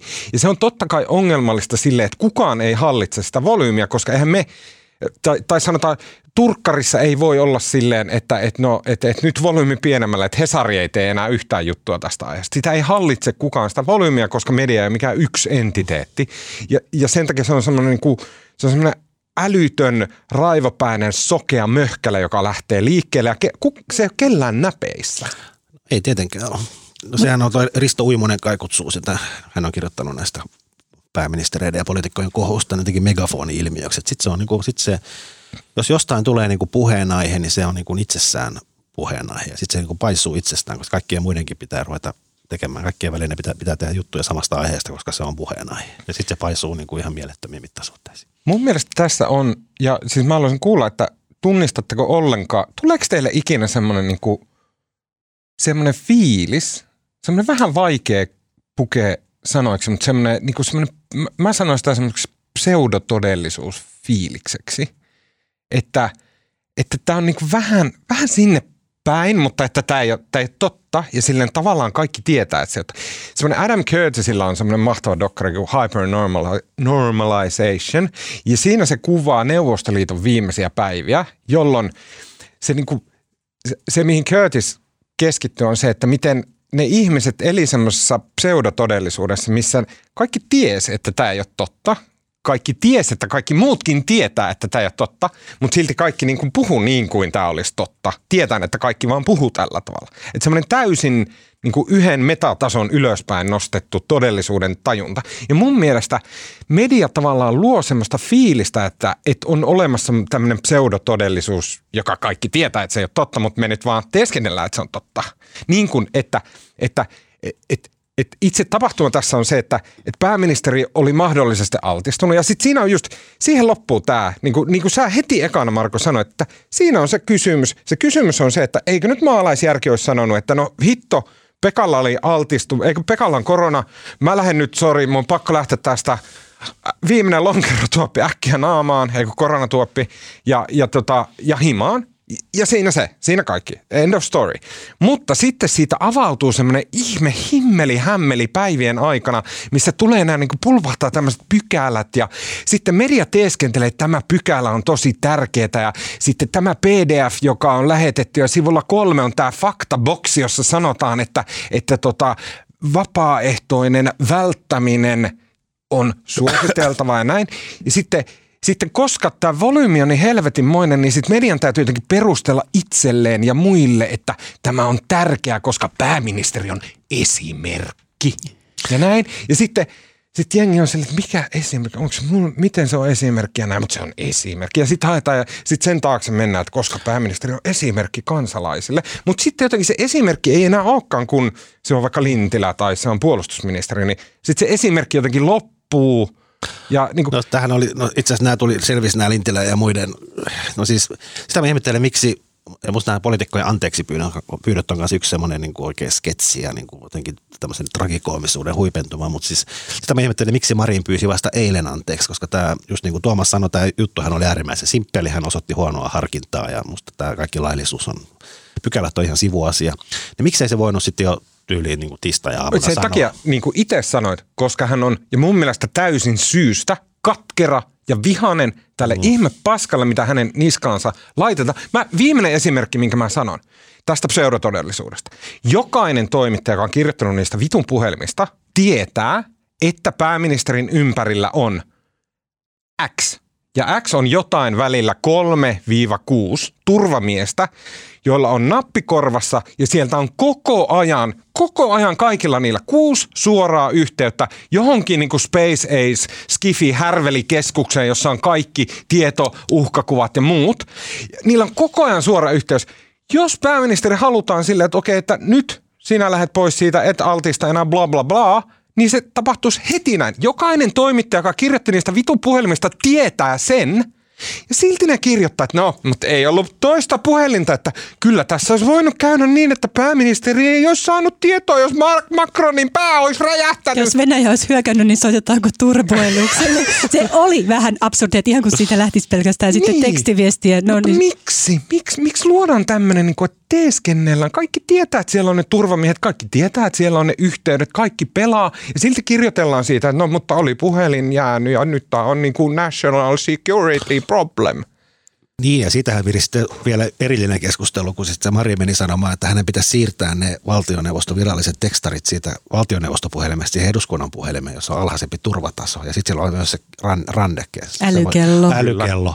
Jotta mä en pelkästään puolusta Marinia, saanko sanoa, saanko sanoa yhden ilkeä Mä asia? tämä menikin vähän kiusalliseksi, niin. kun kehut niin paljon kerran. Saanko- Mulla on teoria, että miksi hänellä on se eduskunnan puhelin eikä se valtioneuvoston puhelin. No, Se johtuu siitä. sä oot saanut se valtioneuvoston puhelin nu- numero. Se ei halua enää pitää sitä se, on, se on huipputurvallinen se valtioneuston Mä tiedän, myös, mä tiedän myöskin vastauksen. No. niin mä luulen, että meillä on sama vastaus. Kerro. Valtioneuvoston puhelimeen ei saa asentaa Instagramia. Just näin. Mm. Mm. Ja se on se syy, miksi sillä on se eduskunnan puhelin. Kyllä, olen kuullut, että hän viettää aika paljon valtioneuvoston istuntoja selailemalla. Mun pitää, hei, nyt mä tarkistan vielä Mika Lintilän lausunnon. Oli siis, se meni tar- sanatarkasti näin. En siinä määrin kokenut olleeni Pekan kanssa samassa tilaisuudessa.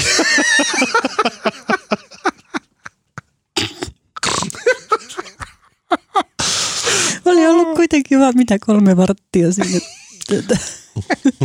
Se, se ajatteli jotenkin niin omia aikana.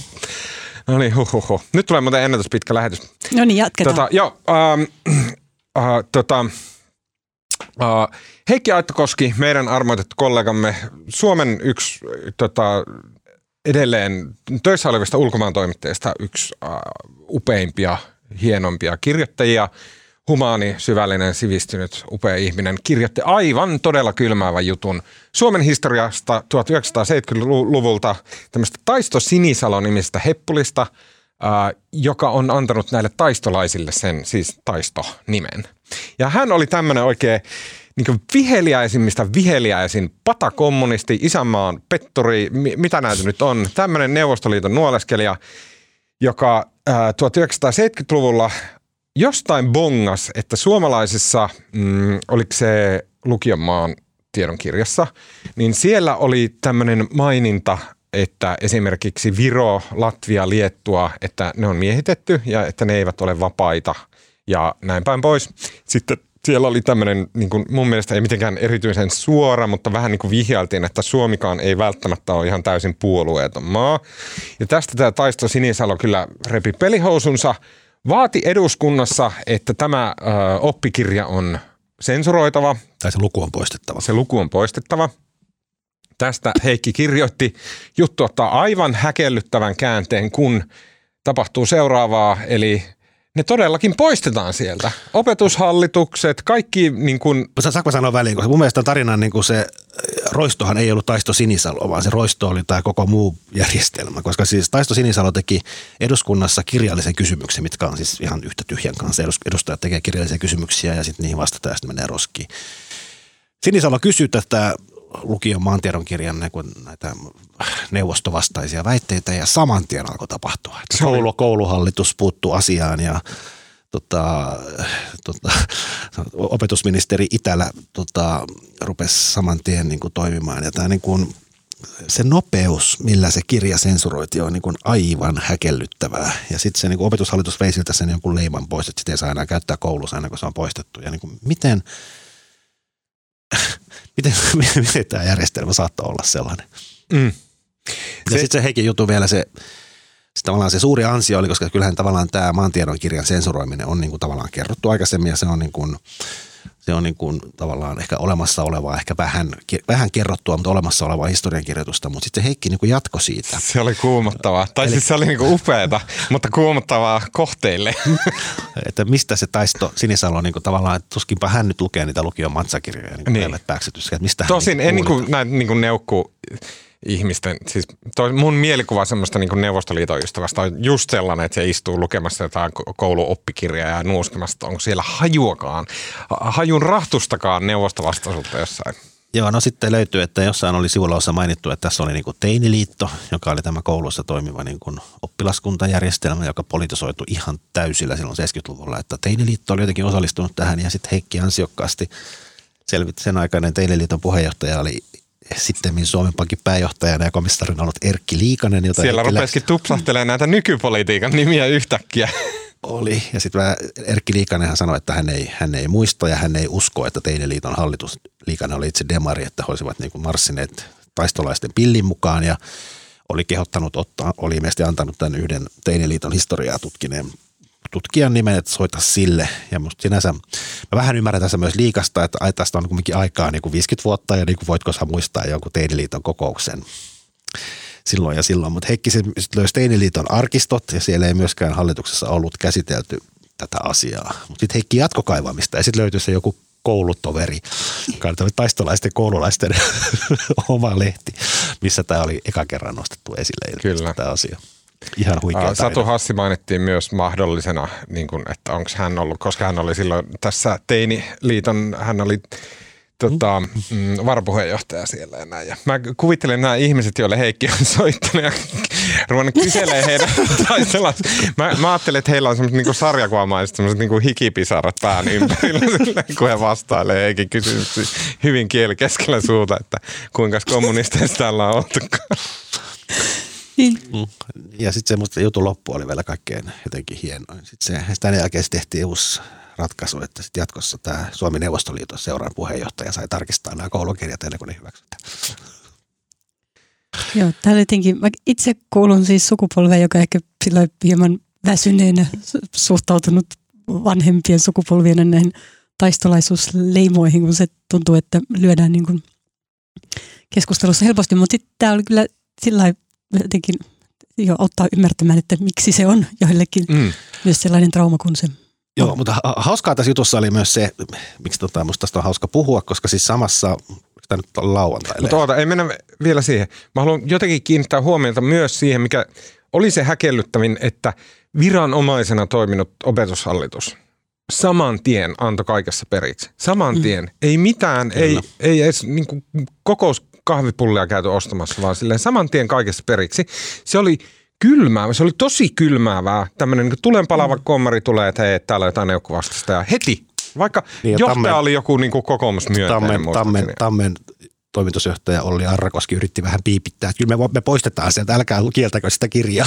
Ei Mutta mut ehkä tuossa on oikeasti se, minkä takia mua aina häiritsee niin paljon ne niin nykyajan taistolaisuusrinnastukset, kun missä tahansa keskustelussa, joka joidenkin mielestä henkii jotain vääriä sävyjä, niin sitten ollaan sillä että taistolainen, saatana, niin kuin helposti, niin se, että siinä on, meillä on ollut kuitenkin vieressä Neuvostoliitto ja sen uhka, joka on vaikka tuollaisissakin reaktioissa, niin kuin, se on vähän eri asia kuin se, että nykyisin, että joku sanoo ikävästi takaisin mm. somekeskustelussa.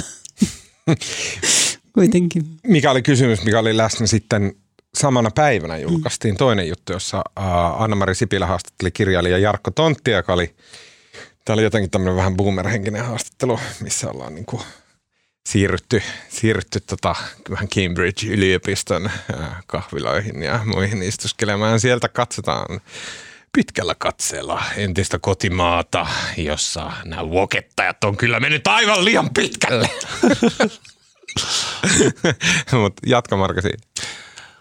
Niin, kun musta, musta Tontin haastattelu oli tosi kiinnostava ja musta oli hauska lukea tuommoinen täysin konstailematon haastattelu, missä niin kuin hän saa kertoa, mitä mieltä hän on ja sitten Joo, ne kirjataan ja julkaistaan. Mutta kiinnostavaa tässä oli se, miten niin kuin, itse todella moni, niin kuin, monta moni ihmisiä myös naamakkaan, niin kuin todella moni ihminen on niin kuin lukenut ne silleen niin kuin parina, tämä taistolaissensuuri ja sitten tämä Tontin haastattelu ja niin kuin, moni on myös niin kuin, ajatellut, että taisi Helsingin Sanomien niin kuin päätös julkaista ne jotenkin ei, niin kuin symmetrisesti, että tästä tulisi niin kuin isompikin viesti. Ei todellakaan, mä yritän selittää, että ei Helsingin Sanomissa pystytä tuommoista suunnitelmallisuutta harjoittamaan ikinä. Se on liian sekava paikka. Tämä häkellyttävä aina nähdään joku sellainen suuri toimituksen linja, kun tosiasia on vaan se, että ei ole yhdellä osastolla tiedetty, mitä toisella ollaan. No tähän käy jatkuvasti, että ollaan valmisteltu tätä juttu aiheesta ja sitten toiselta on samasta. Oli, mutta se, se oli musta niin kuin, siinä mielessä se oli hauskaa, koska siis kyllä se Heikin juttu, siinä ei, siinä ei puhuttu sanallakaan vokesta eikä tästä päivästä ja näin. Mutta kyllähän siinä niin kuin, Ehkä aika tietoisesti. Varmaan täysin tai todennäköisesti täysin tietoisesti en ole Heikin kanssa jutellut, mutta kyllähän sitä lukiessa koko ajan totta kai se tuli mieleyhtymät nykypäivään. Ja sitten tavallaan tämä mieleyhtymä alleviivattiin sitten sunnuntaisivulla sillä tontin haastattelulla. Uh, mun mielestä siis mä, mietin, mä mielisin tässä vähän niin kuin tässä rinnastuksesta, johon mä aion nyt tarvita, vaikka sitä Heikki ehkä pyrki välttämään – ja mäkin... No, harvaan se Heikillä oli siellä, mutta hän ei halunnut sanoa sitä ääneen. Niin ja hän ei se... halunnut, että tavallaan se typistyy siihen. Mm. Mutta mun mielestä on, se on, se on niin vähän tyhmä kysymys nimenomaan tämän takia, mitä sä Maria just sanoit, että silloin vieressä oli semmoinen niin aivan hirmohallinto, semmoinen niin tosi absurdi, omituinen, murhanhimoinen hirmuhallinto naapurissa. Totta kai silloin kaikki oli niin kuin polvet tutisi koko ajan. Täälläkin se on ymmärrettävää, että niin on ja ihmiset sanoo sen, mitä ties, että on turvallista sanoa, jottei tänne tankit vyöry sieltä ja näin päin pois. Okei, se on ymmärrettävää. Mm. Mm, Mut, mä, mä oon kyllä eri mieltä, mutta jatkaa varmaan siis, siis mun mielestä se ei ole oikein. Mut eihän se, eihän se ole, jos niin puhutaan tehtiin. suomettumisesta, niin eihän se pointti ole se, että Suomen asema tässä karhun naapurissa oli riskialtis ja varmasti piti nöyristellä ja olla niin kuin varovainen ja katsoa, mitä sanotaan, mutta siis suomettumisen, mitä sillä tarkoitetaan, niin se iso ongelmahan on se, että sitä on käytetty täysin opportunistisesti niin kuin tavallaan omien valtapyrkimysten edistämiseen. Että eihän sillä ole niin kuin mitään tekemistä enää Neuvostoliiton kanssa. Että tässä on tullut vaan tämmöinen niin kuin kultti, kekkoskultti, jota piti niin kuin ihmisten tavallaan, tavallaan vartioida toisten sanomisia pönkittääkseen omaa asemaansa tässä mm, tämän kyllä. Kekkosen mm. silmissä. Että ei tässä se Neuvostoliiton uhka oli niin kuin totta kai todellinen ja näin, mutta kun se, tavallaan nämä synnit on enemmän tätä ihan sisäpoliittista niin kuin opportunismia. Kyllä, just. Toi on kiinnostavaa. Ja tuolla tavalla kuvattuna, niin siis rinnastus voke-meininkiin ja cancel-kulttuuriin ja muuhun, niin se on paljon järkevämpiä. Se on sama, jossa niin kuin moneen vasemmistolaiseen tämmöiseen, ja jos niin kuin ajatellaan, että mitä woke on, niin se on nimenomaan tämmöistä vasemmistointelligentsian keskenään jossain nettifoorumeilla ja akateemisissa papereissa kehittämää ö, aktivismin muoto ja ö, niin kuin aktivistisen kulttuurin muoto. Ja se vasemmistolaisiin tämmöisiin liikehdintiin kuuluu tosi paljon semmoinen oman ryhmän vartiointi ja oman ryhmän semmoisen puh- puhdasoppisuuden vartiointi. Tästä kannattaa lukea lisää ehdottomasti semmoinen todella kuuluisa teksti kuin Escape from the Vampire Castle, jossa niin vasemmisto aktivismin sisältä kritisoidaan tätä niin kuin tendenssiä. Ja sillä tavalla, niin kuin joo, noin kun sä kuvaat sen, niin se on paljon jotenkin järkevämpi se rinnastus voketuksen ja taistolaisuuden ja suomettumisen välillä. Tosin mua, mua joku siinä rassaa siinä semmoisessa, miten niin kuin sanotaan, ne, siis vanhemmat ihmiset, jotka ei ehkä, sanotaan niin kuin, eivät täysin ole nettikulttuurin mukana ainakaan olleet koko ikäänsä tai eivät sille niin välttämättä ihan neljä chaneilla ja muilla pyöriä ja niin kuin välttämättä ei ole ihan täysin tuttua se niin kuin netin toimintaperiaatteet ja se jotenkin, että et mitkä mekaniikat siellä ajaa keskustelua. Ja sitten, että sieltä jostain tämmöistä niin kuin hyvin vanhanaikaisesta näkökulmasta niin kuin ruvetaan jakamaan – tuomioita sille, että, että, että miten tämä on tämmöistä, niin kuin, mikä voketuksessa on väärin ja miten, se, miten pitäisi olla tämmöistä hillittyä keskustelua ja että eikö kukaan enää aidosti arvosta sananvapautta ja bla bla bla. Ja se vähän niin kuin, se on ihan jo ihan hyviä, niin kuin nice points grandpa, mutta silleen, että se vähän niin kuin missaa sen pointin tai se puhuu asiasta, jota se ei ymmärrä vokettamiseen ja muuhun tosi paljon liittyy sellainen, että ei se nyt ole ihan totta. Ja sille, että ei ne kaikista älyvapaimmat, jotka niin kuin viraalialgoritmit nostaa kaikkien pällistäväksi, pällisteltäväksi ne joku sinitukkainen niin kuin lävärinaamainen 16-vuotias ei saa ymmärrystä piehingin teboililla omille elämänvalinnoilleen. Ja sitten se avautuu sitä Instagramissa, niin tämä on semmoista kamaa, minkä niin kuin kaikki algoritmit nostaa, että hei, look at this clown, näin. Ja sitten kaikki on että vitsi, noi kyllä vokettajat on ihan väärin, vaikka kyse on vaan tavallaan ääritapauksesta. Joku siinä vähän vaivaa, että tuntematta ja tulematta sieltä kulttuurista niin tullaan tuomitsemaan. Sen sijaan esimerkiksi mun mielestä Veikka Lahtisen kirjoitukset, vasemmiston sisältä tulevat kirjoitukset, jotka käsittelee niitä, ne antaa paljon enemmän. Ne, niistä on paljon enemmän irti sitä, että mikä tässä kulttuurissa on vialla. Se ei välttämättä ole mikään tämmöinen, että eikö kukaan enää kannata, kannata sananvapautta ja näin päin pois.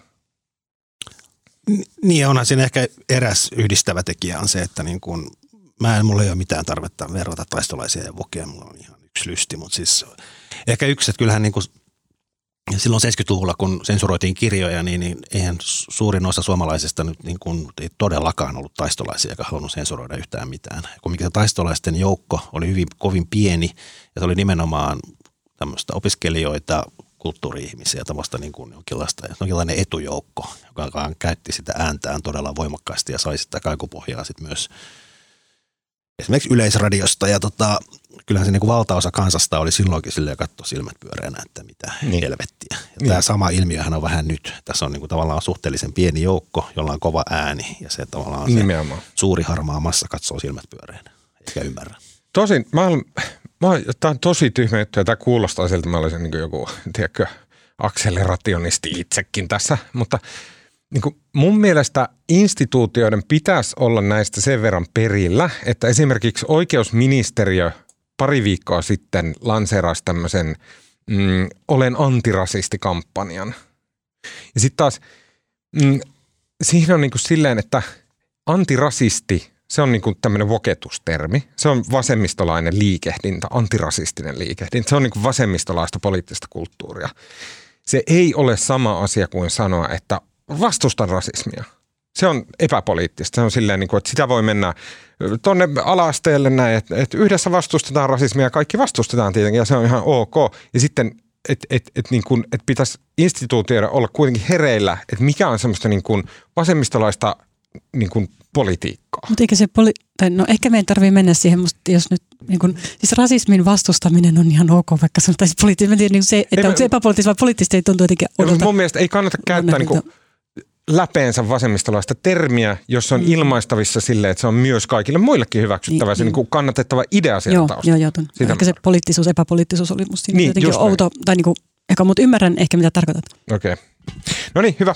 Um, kun tota, uh, lähdette uh, kävelylle lumien sulettua kahden päivän päästä, ja tota, mm, sitten – siinä on keväisissä tunnelmissa lähes.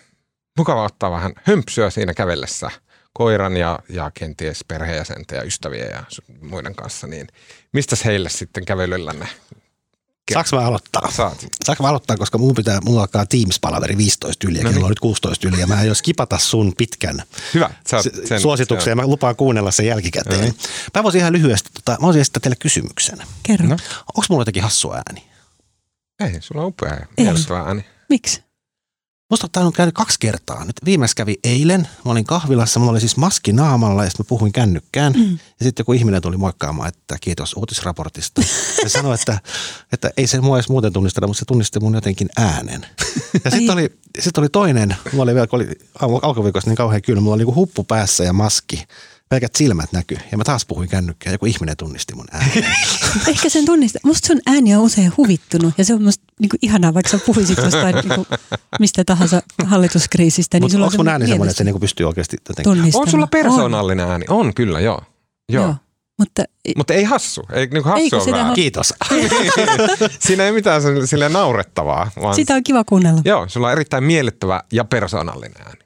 Niin ja terveisiä vaan sille tälle miehelle, joka eilen, joka eilen kohtasin kahvilassa. Ja kiva, kun kuuntelet meitä. Niin. Toisaalta on ihanaa, koska lehtitoimittajia ei yleensä tunnisteta kadulla. Niin mistään. niin. Mistään, no kun se on vaan nimi lehdessä eikä se.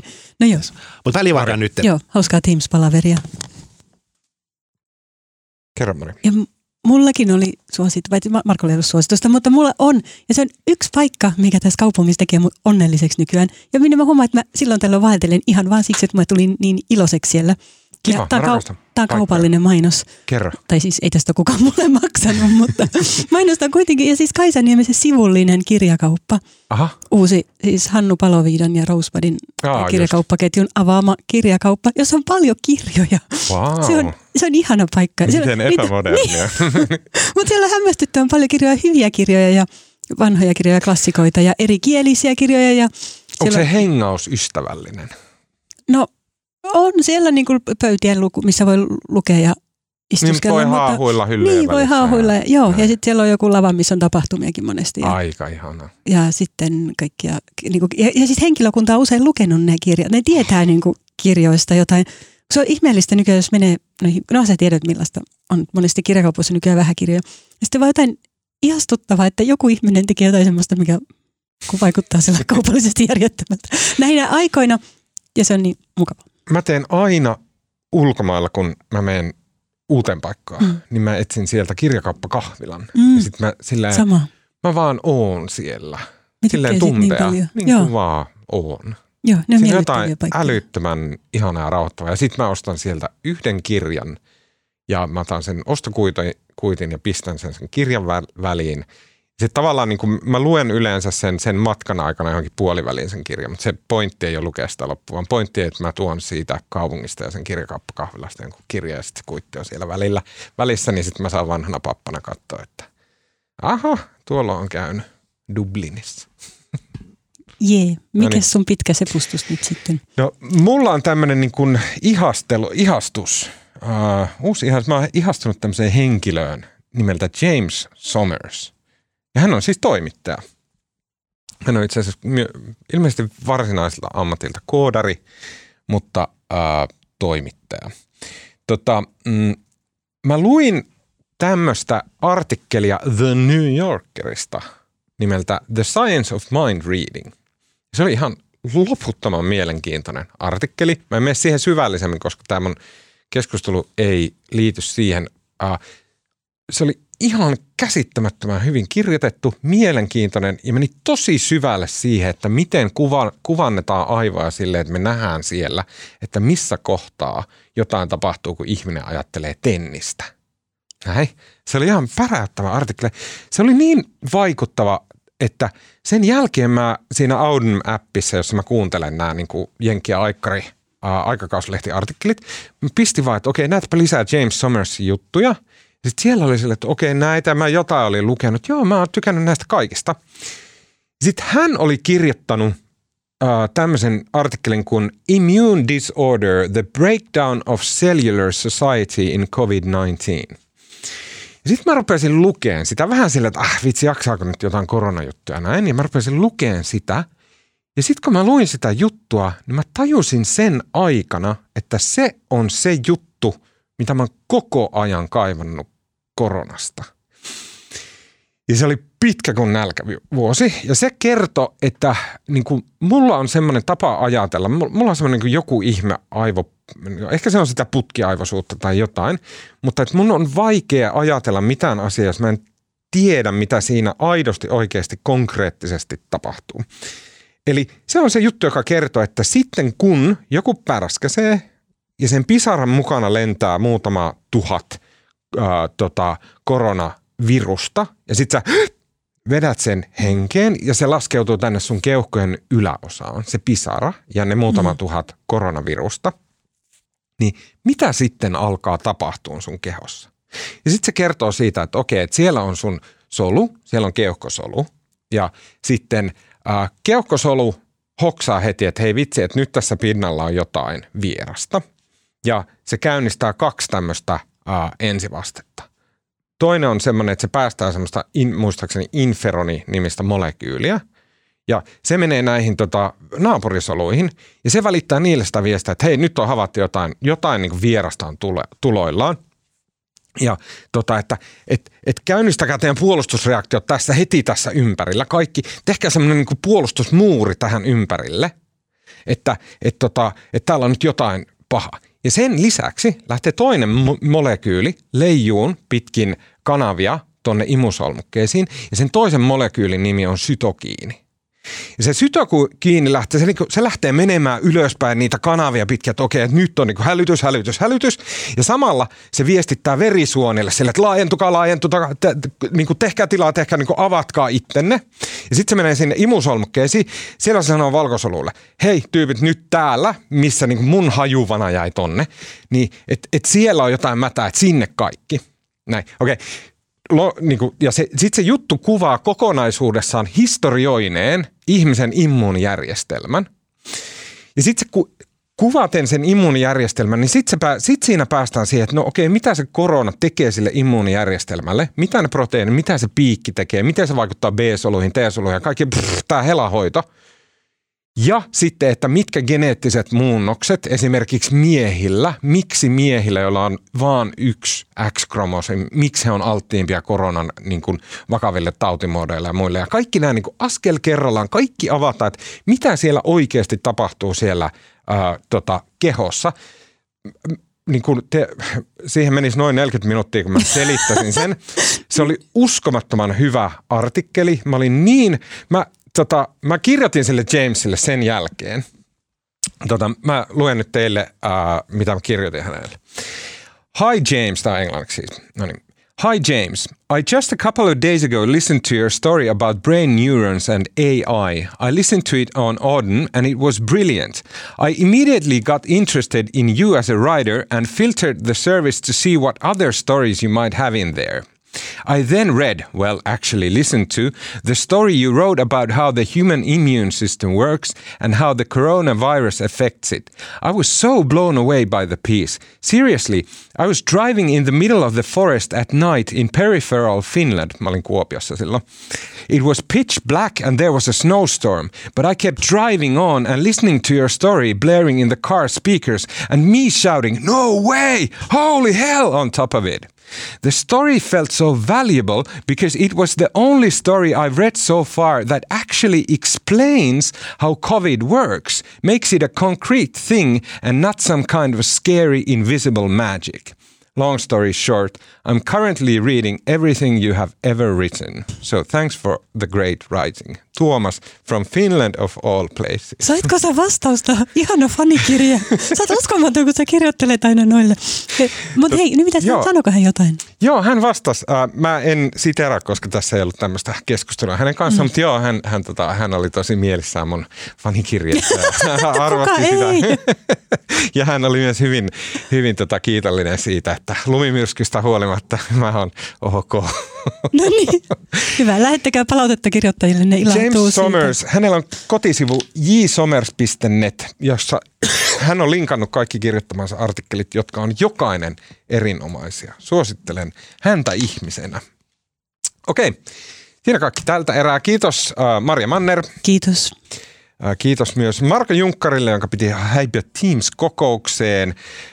tota, mun nimi on Tuomas Peltomäki ja äänen ja kuvan ja kaiken muun mahtavan meille tekee tällä viikolla kaksi minuuttia myöhästynyt Mikko Fehura. Laittakaa äh, Mikollekin kiitoksia siitä, että ja, ja painostakaa häntä tulemaan sinä ei vai, koska Mikko ei ole ikinä myöhästynyt. tota, äh, ja hei, lähettäkää meille palautetta sähköposteihin ja at uutisraporttia kuullaan taas ensi viikolla.